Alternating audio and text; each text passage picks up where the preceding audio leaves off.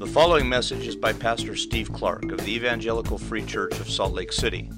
More information is available at our website, www.slcevfree.org.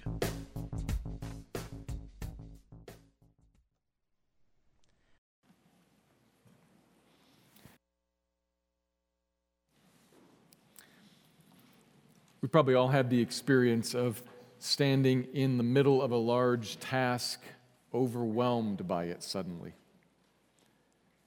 Whatever it was, you, you started out enthusiastically and you conscientiously applied yourself and you, you kind of gathered the tools, you understood what was going on, and head down, you kind of got to it. And then somewhere along the way, at the, at the first bit of fatigue or confusion or boredom, kind of poke your head up and look around and say, Oh my goodness, this is a lot harder than I thought it was, longer than I thought it was going to be, more confusing than I expected. This is like, man. And you begin to think about quitting. And sometimes, unfortunately, the Christian walk of faith can seem like that. You can gather all the resources together. You can hear the book of Colossians taught, explained, preached, exhorted. You got all the details. I, am supposed to walk in maturity in Christ and set my eyes on things above. And, and I put off the old man that's not me anymore. The old person's not me. And I put on the new person. And if I'm a husband or a wife, I do this or that, a kids. And, and like, yes, let's go. And then grabbing all that, something happens, and eventually it becomes kind of stressful and a little confusing and hard. You kind of poke your head up and say, wow. And you kind of think about quitting. Or if not quitting, easing your foot off the gas and just coasting a little bit. Let's just coast. This is the good life given us by God. And, and you get that, you want that, you see that, you understand it, but then day after day after day happens, and it gets a little hard to persevere. It's just not in me, you begin to sense. And it isn't. And the good news is, is that it's not supposed to be. You're not meant to find the strength in you.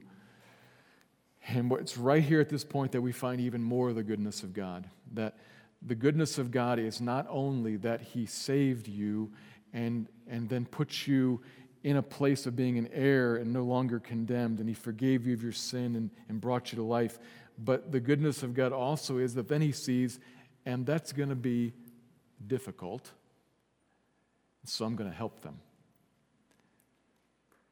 It's not just that he, he put you on the path and said, There, you're on a different path.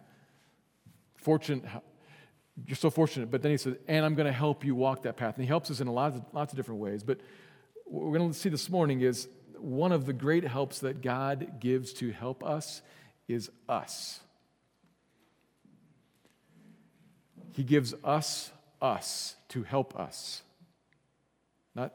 Me. He gives me, not just me, but he gives me us, a people, the body of Christ, around each individual Christian it's actually the same thing that kind of helps us in lots of other overwhelming tasks, right?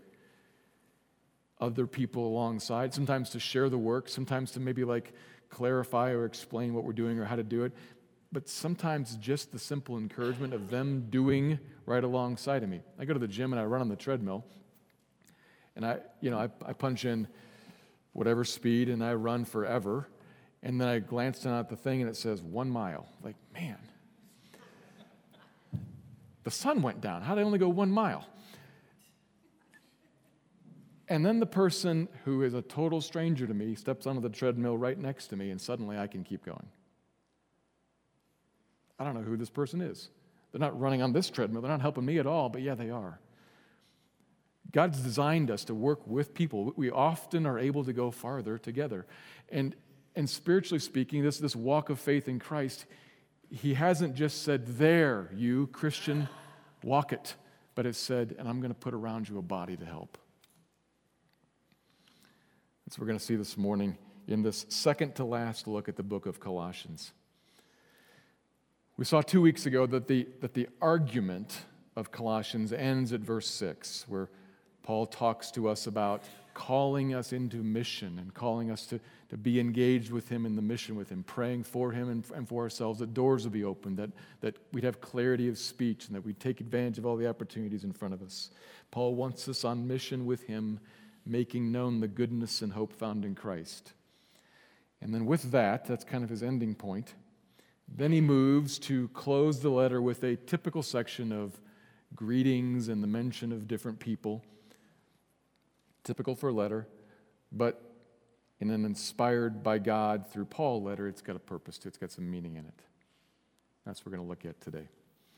So I'm going to read it, the, the ending section of Colossians, and then make two observations. This is not the end. We're going to say more in the final sermon next week, but uh, this is, I'm going to read all the way to the end of the book. So this is Colossians chapter 4, beginning in verse 7 to the end. Tychicus will tell you all about my activities. He's a beloved brother and faithful minister and fellow servant in the Lord. I have sent him to you for this very purpose, that you may know how we are, and that he may encourage your hearts. And with him, Onesimus, our faithful and beloved brother, who is one of you. They will tell you of everything that has taken place here. Aristarchus, my fellow prisoner, greets you, and Mark, the cousin of Barnabas, concerning whom you have received instruction. If he comes to you, welcome him. And Jesus, who is called Justus. These are the only men of the circumcision among my fellow workers for the kingdom of God, and they have been a comfort to me. Epaphras, who is one of you, a servant of Christ Jesus, greets you, always struggling on your behalf in his prayers, that you may stand mature and fully assured in all the will of God. For I bear him witness that he has worked hard for you and for those in Laodicea and Hierapolis. Luke, the beloved physician, greets you, as does Demas. Give my greetings to the brothers at Laodicea and Nympha and the church in her house. And when this letter has been read among you, have it also read in the church of the Laodiceans, and see that you also read the letter from Laodicea, and say to Archippus, See that you fulfill the ministry that you have received in the Lord. I, Paul, write this greeting with my own hand. Remember my chains. Grace be with you. Colossians 4, let me draw two observations here. Is the first. Observe kind of in the whole section. God uses the encouragement, and I put that in quotes, the encouragement of the body to help us walk in Christ. God uses the encouragement of the body, the body of Christ, that is, to help us, each, each individual Christian, walk in Christ. Right off, the first thing you notice, you read this section, you hear it read, you see that it mentions a whole bunch of individual people by name, as well as then referring to a couple of different church congregations. And in a way, that's to be expected here at the end of a letter. Whether it's back then or even a modern letter today, it's pretty typical that we, we conclude letters by kind of passing along the news information about people or situations that we all know in common. So it's pretty easy to just skip over this and to see it kind of as idle chit chat and really kind of stop listening. However, a couple things to notice. this is God's word to us. God inspired this part too, also. So when God inspires something for us through Paul and then preserves it for us to be reading all these centuries later, we should come to it thinking something's here. I'm not sure what it is, but something. I'm looking for some sort of some sort of effect from this passage that is going to be useful, that's intended by God to, to impact the church, useful for us. So I come expectantly wondering, what is it? And then when you look at it again, you notice something. There's nothing here along the lines of Johnny started college and Sally bought a new house, etc. This isn't just the family gossip. Family news so that you know. Paul writes this from God and he has a purpose in it. And his goal always, remember this from cha- in chapter 1, his goal always, whatever he does, is that the church would be matured, that the church would walk in maturity, walk with Christ. And he preached that and he taught that and he exhorted that in this letter. And now, here at the end, he's doing something in particular. He's, he's laid out the teaching there, and now he's kind of gathering people around the teaching to place them individually around the teaching, and then also congregations, groups of people, to place them around the teaching. Kind of like a nest that he's building of people who will pack in around this church that's been taught, that'll pack in around it and will reinforce it with their personal contact, with their personal modeling of the information that was just passed on in writing. He's taught it in word, and now they're going to teach it with their lives as he gathers them up and packs them in around. That's what's going on here with the discussion of the people. Let's, let's look at how this develops here. Verses 7 to 9, Paul first mentions the two guys that are going to be carrying this letter. He's, he's probably got a few other letters in hand for them to other churches. Probably they also brought the letter that we know as, as Philemon. But he's, he's passing this letter to this church with these guys. He's probably in prison in Rome. He's in prison somewhere for the gospel, probably in Rome, doesn't say. So he can't come. So he sends mail carriers Tychicus, a beloved brother, faithful minister, and fellow servant, fellow slave, the word there. Slave in the Lord. And when he calls him a minister and fellow slave, what he means is that Tychicus is in the ministry with Paul, a member of his missionary team. He's, he's one of the missions teams, team members. So he's not just carrying the mail. The reason he sent him, he says here, is to report to them, to tell them all that's going on with Paul, all of his activities while he's in chains. How Paul and company, he says, tell you of everything that's taken place here, everything, how we all are. So as, very end of verse 8, to encourage your hearts. So Tychicus is going to not just hand off the letter and then leave, he's going to hand off the letter and then he's going to say, I want to testify to you, kind of like this. You know, this talk that Paul talks in the letter, he, we, we also walk that walk. Even in prison, all of us. Paul is in chains. Aristarchus, verse 10, him too, he's in chains. Me, I'm free. Epaphras, you know him, he's one of you. He's the guy who founded this church and, and first preached the gospel to you. He's also free. But whether he, he and I are free, we both are also actually slaves to Christ. That's the same word used there twice. So these guys are in chains and we're slaves. It doesn't matter. We're all in bondage to the master, like Paul taught you. And it makes no difference what our ethnic background is. I'm a Gentile, but you know there are other guys on our team who are Jews. You know, Jesus called Justus, Mark, know, they're, they're Jewish, we're Gentiles. It doesn't matter because we all together are in this one mission for the sake of the kingdom of God, like Paul taught you. So we're, we're together here on this mission together, whether slave or free, whether Jew or Gentile, it makes no difference. And here's how it goes for us in Rome on the front lines, in the center of the world, in front of the Caesar himself.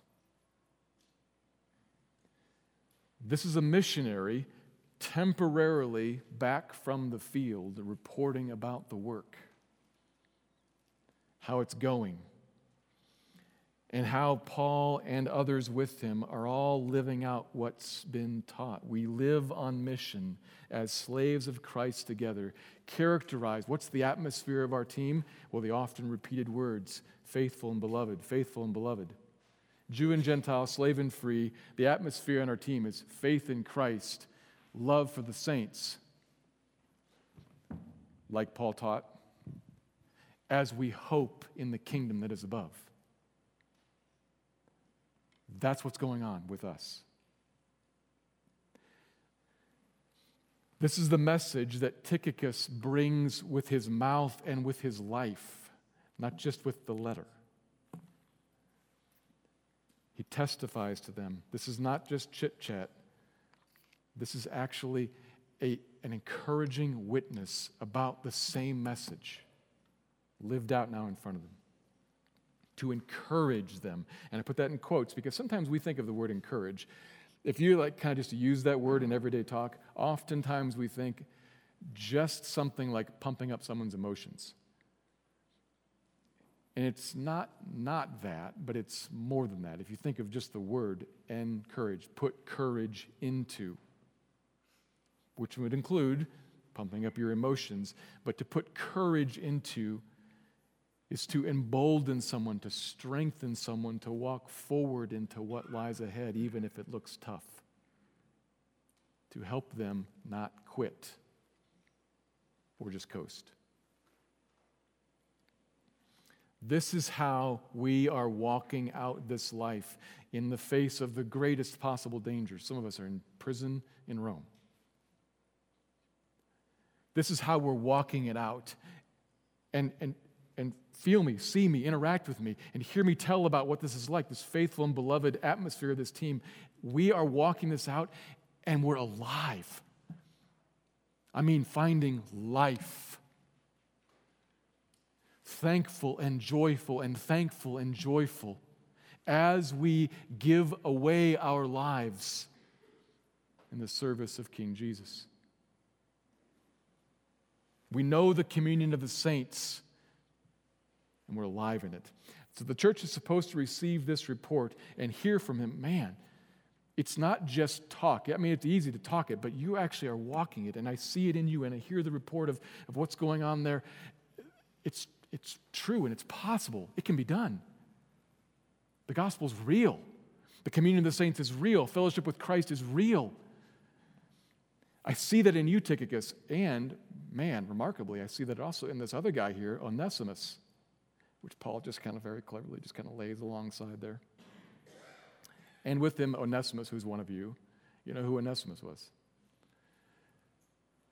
Shortly here, whenever we finish this, and maybe after the holidays, I'm not sure when, we're going to look at the book of Philemon because it kind of fits with this. Onesimus is almost certainly the man who is the slave who is the subject of the book of Philemon.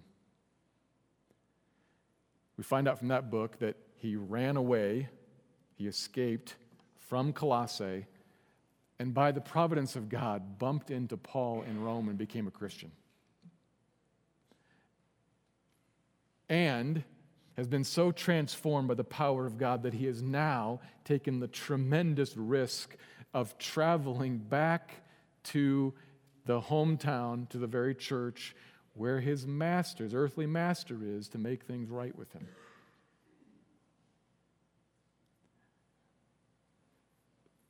What kind of slave does that?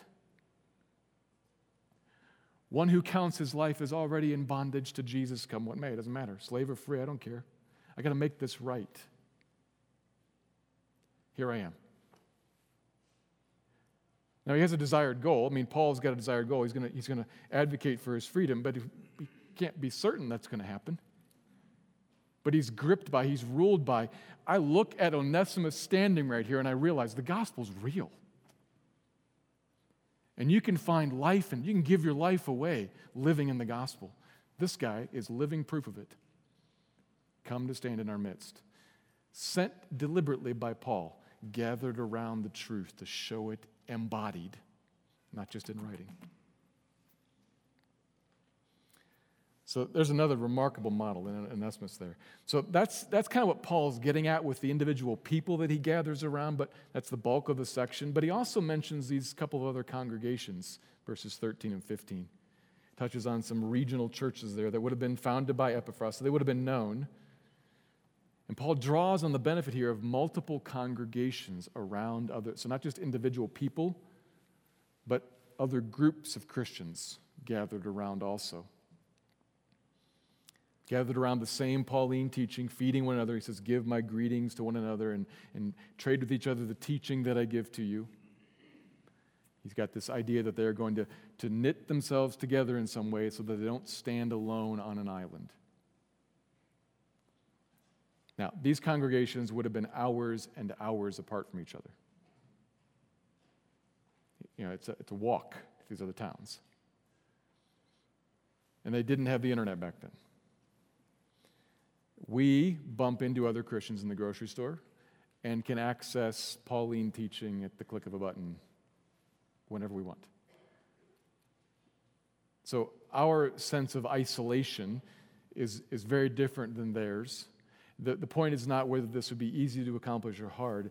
The point I'm trying to get at here, and this is, this is the, the observation here, that Paul has said essentially to them, I'm writing you a letter that is inspired, it is the inerrant word of God. Directly from him through my apostolic pen. Every word is his word to you.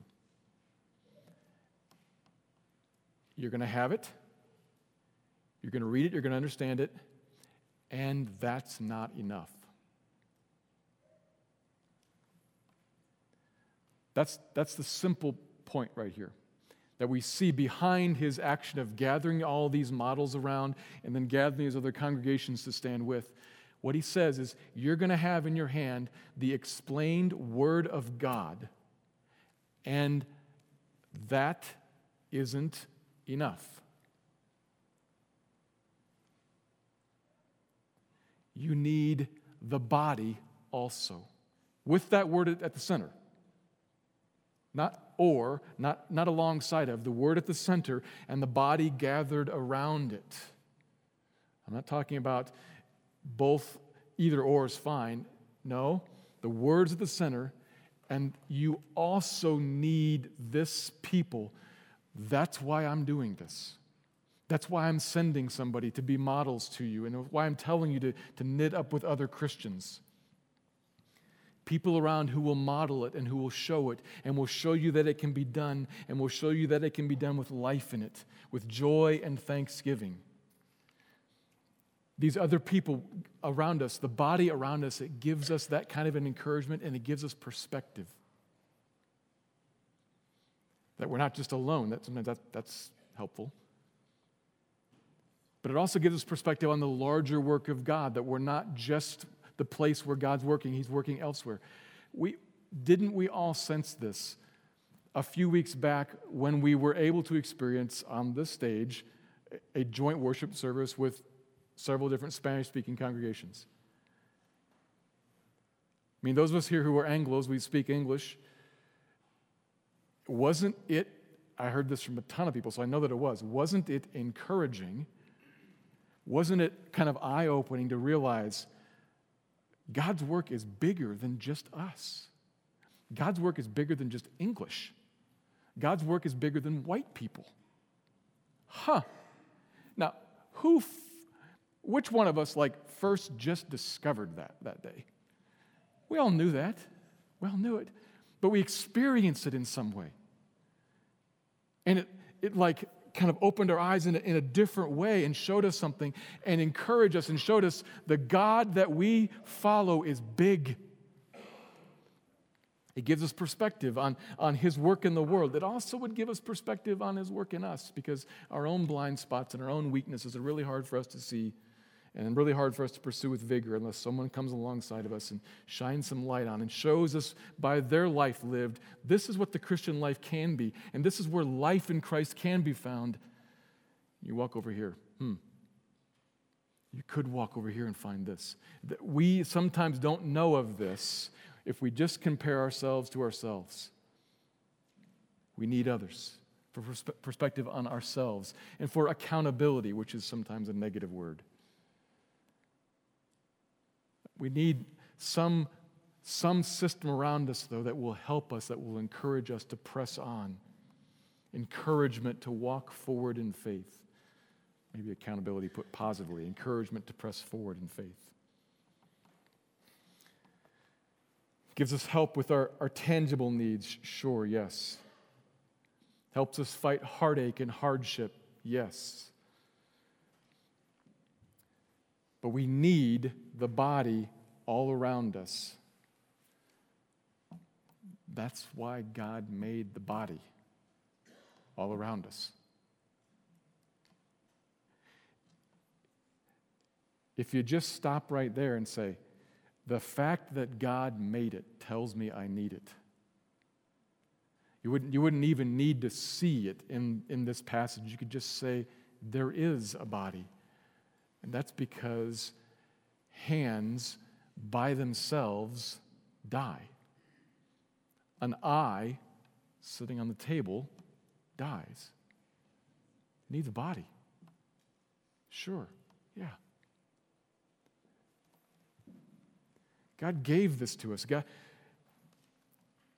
Jesus himself, we, we sung the song Man of Sorrows, which gets us in touch with what it was like for Jesus to come and walk as a stranger through the world, by himself, abandoned and rejected. He, he knew no communion, and everybody who thought they were in communion with him didn't get him at all, and then abandoned him. Yes, that was for the sake of the cross, for the sake of, of atoning for our sins. But, but also in that, one of, the, one of the, the byproducts produced from that is so that we would not have to walk that walk because we couldn't walk that walk by ourselves like he did. He walked by himself, faithful all through life, so that we wouldn't have to. And that tells us, comma, so that we don't but instead walk it together with a body.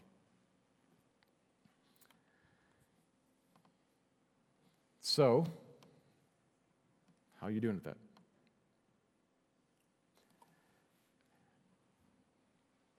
Thankfully, providentially, Pastor Jed outlined some of the ways that we try to provide opportunities in this congregation for the body to get real But realize, you know, we could put those words on the screen. We could put community group, C's, discipleship, D's, and nobody go, and it wouldn't matter that we created them. Or we could put them up there and people could go, but not engage, and it still wouldn't matter. We don't really create community groups and discipleship groups so that we can have groups that are attended and we can say, there we've got numbers attending things. We, we create them to provide a little bit of framework for you to experience what God knows you need to thrive and to press on forward in the Christian walk. So we don't, in any sense, say here and then try to like berate or, or kind of throw a guilt trip. We just say, here, this is an opportunity, and you need this. To engage with other people. Maybe in a community group, or maybe in a discipleship group, maybe just with a few other people across coffee that you don't even have a name for, you just meet. But you're together, together around the teaching of God, around Paul's doctrine, together around that to encourage, to, to put courage into one another, to walk forward into maturity, to give one another perspective on the work of God, perspective on our own blind spots, so that we grow up in Christ and experience the life that He means for us. So ask yourself is your engagement with the local church here solely or close to solely for the sake of taking in the formal teaching. Sermon. Maybe the life training class. And that's it. You, maybe I poke you a little bit with this, but you arrive kind of like at 1156 or 1056 because that gives you a few minutes to get settled before the sermon starts and you race me to the door afterwards. That's it.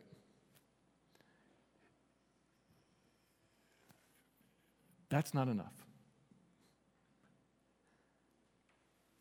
For you. You, you may have gotten everything here that perfectly well explained. Yeah, good. That is, that's a necessary start. But it's not enough. You need relationship within the body that is not just, I know your name, we say hello, but, but actually gets you to a spot where I am known and you are known and we are known. You need that. You need to see the Christian life and to show the Christian life and together to walk forward. You cannot thrive like He wants you to thrive while functionally flying solo.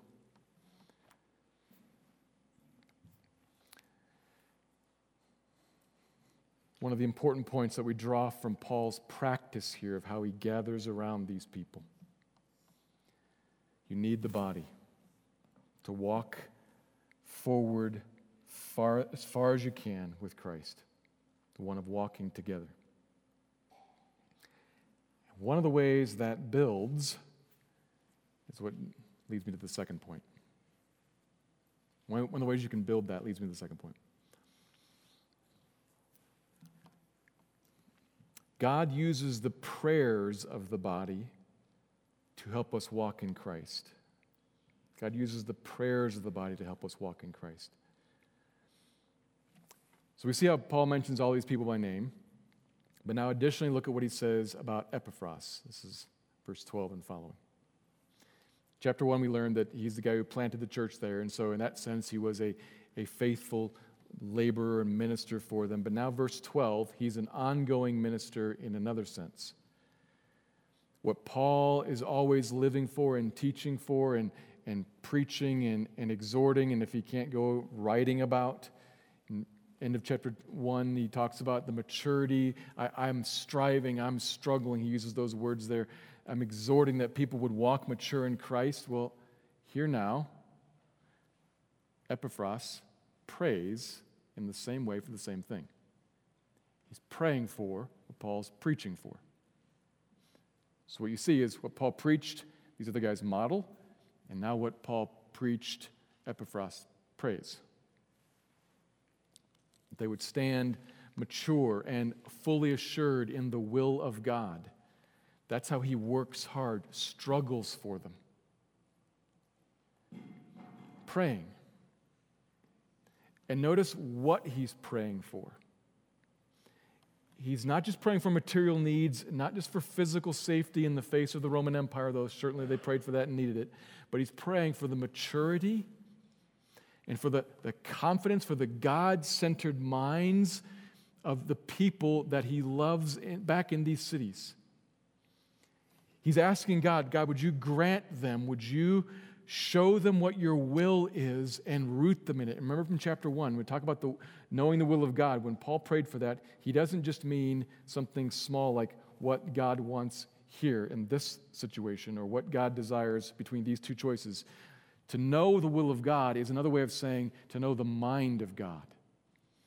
How God thinks about things, how God sees things, what God values, what his perspective is, what he's after, what he pursues, what he wants. So, God, would you give to these people? We just told them in writing. Now, will you give it to them so that it's real in them? Would you plant in them your perspective, your vision, your view, your desires, your goals? Give them your mind. Show your people what you're about. Give them hearts that are mature and call them to walk out in it. This is necessary in addition to the truth being taught, prayed home. Because if you just stopped here and said, here it's taught, here's a guy living it, modeling it for you, that's, we could, if we left it right there, we would still be before the power of God, prior to the power of God. It's not in me. It's not in you to take the teaching of God and live it out well. And it's not in you to take the teaching of God, see how I do it, and copy me. We pray and ask God, would you in power step into the situation and change hearts? Use the teaching and use the modeling, but God, the power must be poured out from you. Change comes from above. Maturity is a gift. So we pray for it and ask God to give it. And Paul likewise asks back. He asked the church to pray for him here twice and repeatedly elsewhere. Would you pray? Would you accomplish things for me by asking God to accomplish things for me? We pray for one another. And that's how we grow up in maturity. We pray for one another. So how are you doing at that? Do we pray for one another? Why not? Why do we tend to put more stock in preaching and in modeling? We do. I've noticed this in myself. I'm looking at myself and saying, how much time do I spend looking at this, trying to prepare the sermon? And then how much time when I'm praying about it do I actually pray really for insight into the passage so that I can figure out what to preach? And never actually get to the and Lord for these people by name. Will you take this and change them to be like it? I'm not going to say never, but I spend a lot more time on this. And I think our church spends a lot more time on the teaching of material and the understanding of the instruction than we do on the praying at home part. Why do we do that? Assuming we do, why do we spend more time on that? I think it's because this stuff kind of is easier. Praying is hard. Praying is hard because it seems like I pray and nothing happens. I persist in it and nothing happens. And the more I pray, the more I'm acknowledging that I can't do something. I'm, I'm confessing my insufficiency. That's it's kind of hard for me to swallow. I feel like I should get up and do something. And when I pray and I acknowledge my own insufficiency and nothing happens, then I kind of wonder, I, a little bit feared, is does anything actually work? Is this real? And so I kind of avoid prayer. Or maybe you, you, you don't think like that. Maybe, maybe you, you don't, you, you think differently. You, you, do, you do see things happen. You do, you do welcome the opportunity to, to confess your insufficiency because it, it's clear and obvious to you. But you just don't prioritize it. As simple as that. That could be too. But doesn't that tell us something about our priorities? We prioritize what's of priority.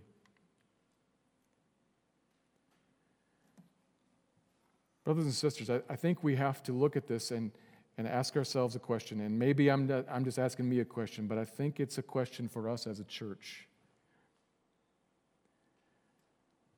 I'm not sure we pray like this, as if our maturity and growth and Christ mindedness depends on our praying. I think maybe we spend more time acting as if it depends on our teaching. Me giving it, you receiving it, there we grow.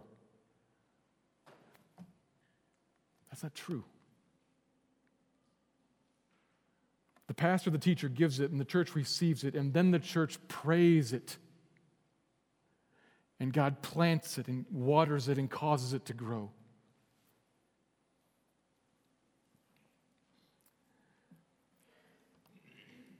We have to pray. We get to pray. We have to pray. The power is not in us. To grow us up that comes from God. So, do you pray for maturity? I'm not talking about do we pray for the, the health concerns and the travel safeties. Those are good things to pray for also. Do we pray for the maturity of the church, for the perseverance of the church, for yourself and for others? You could start with those right around you, and you could start with the book of Colossians. Let me encourage you pick up pick one passage from this. An easy one would be to pick the, the prayer that Paul wrote out for us in chapter 1. Start in verse 9 and following. And take the people in your discipleship group and by name pray those things for them in relation to the, the details and challenges that you see in their lives. So you get around them, first point. And then now you know them and you pray for them, second point. And you pray that they would grow up into understanding what chapter 1 writes about. And then next week, when you pray through the list again, for the wives and the husbands, you pray verses 18 and 19 of chapter 3. For the kids and the parents, you pray 20 and 21, etc. You, you could just take different passages just from the book of Colossians and the people in your discipleship group or in your family or in your circle of friends, and by name, this passage, pray it. And then next week, the next one, and so on.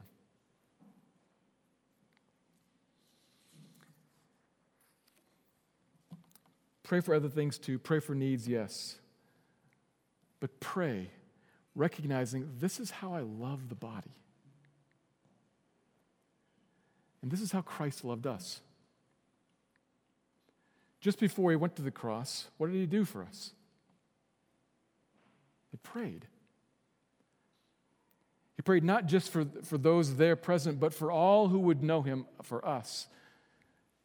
And he prayed a, a bunch of things for us. It, it's called his, his final prayers, high priestly prayer. It's called lots of different things, but he prayed, it's a long prayer. But what he prays for is that we would walk in truth, that we would know him, that we would see his glory. He prays for our maturity, our growth.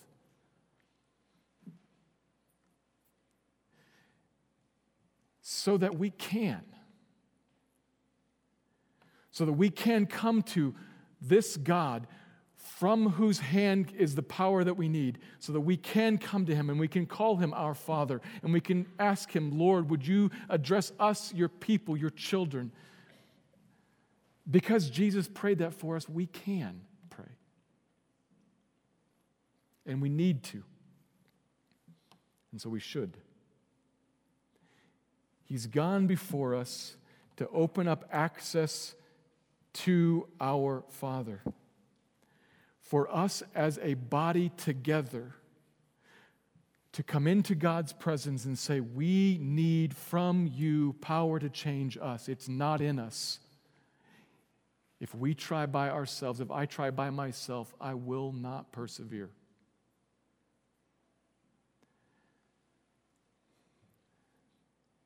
So, church, here as we, we come to the end of Colossians, the great danger I, that I'm kind of sensing and trying to push on a little bit here is that this letter, and I'm going to talk about it in summary next week, this letter is an awesome letter. It is full of amazing truth. It has wonderful and, and high and exalted teaching about Jesus. It lays out in front of us his gospel. And we can hear it all and we can say, That is amazing and that is remarkable. And I want to walk in that. I want to set my eyes on things above. I want to walk into maturity. And we can put our heads down and say, Yes, let's get after that. Let's do it. But if we do not do that with the body, in prayer, we will not succeed. With in prayer. And then this letter becomes beautiful because it becomes us. And it gives us life. With, in prayer. Let me pray. Pray with me now.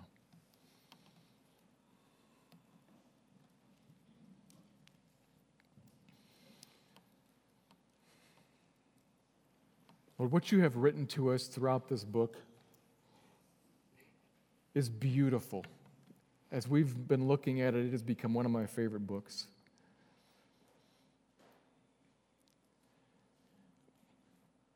But I stand here now and, I, and I'm a little concerned, I guess.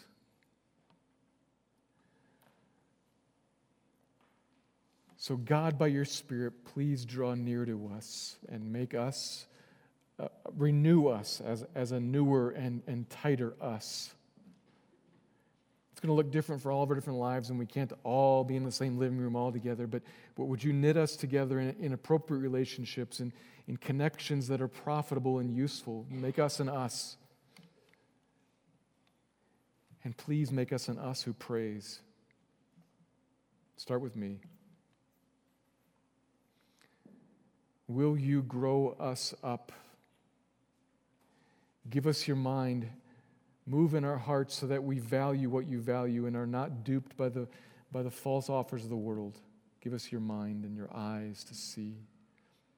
Give us your heart, your affections. Set our eyes on things above and call us to follow you as a people together. Do that for us, please, Lord.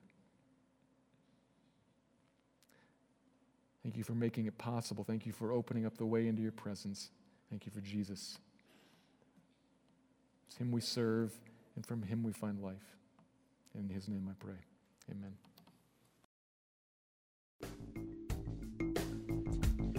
Thank you for listening to this message by Pastor Steve Clark of the Evangelical Free Church of Salt Lake City in Salt Lake City, Utah. Feel free to make copies of this message to give to others, but please do not charge for these copies or alter the content in any way without permission. We invite you to visit our website at www.slcevfree.org or call us directly at area code 801 943 0091. Our mailing address is Evangelical Free Church of Salt Lake City, 6515 South Lion Lane, Salt Lake City, Utah 84121.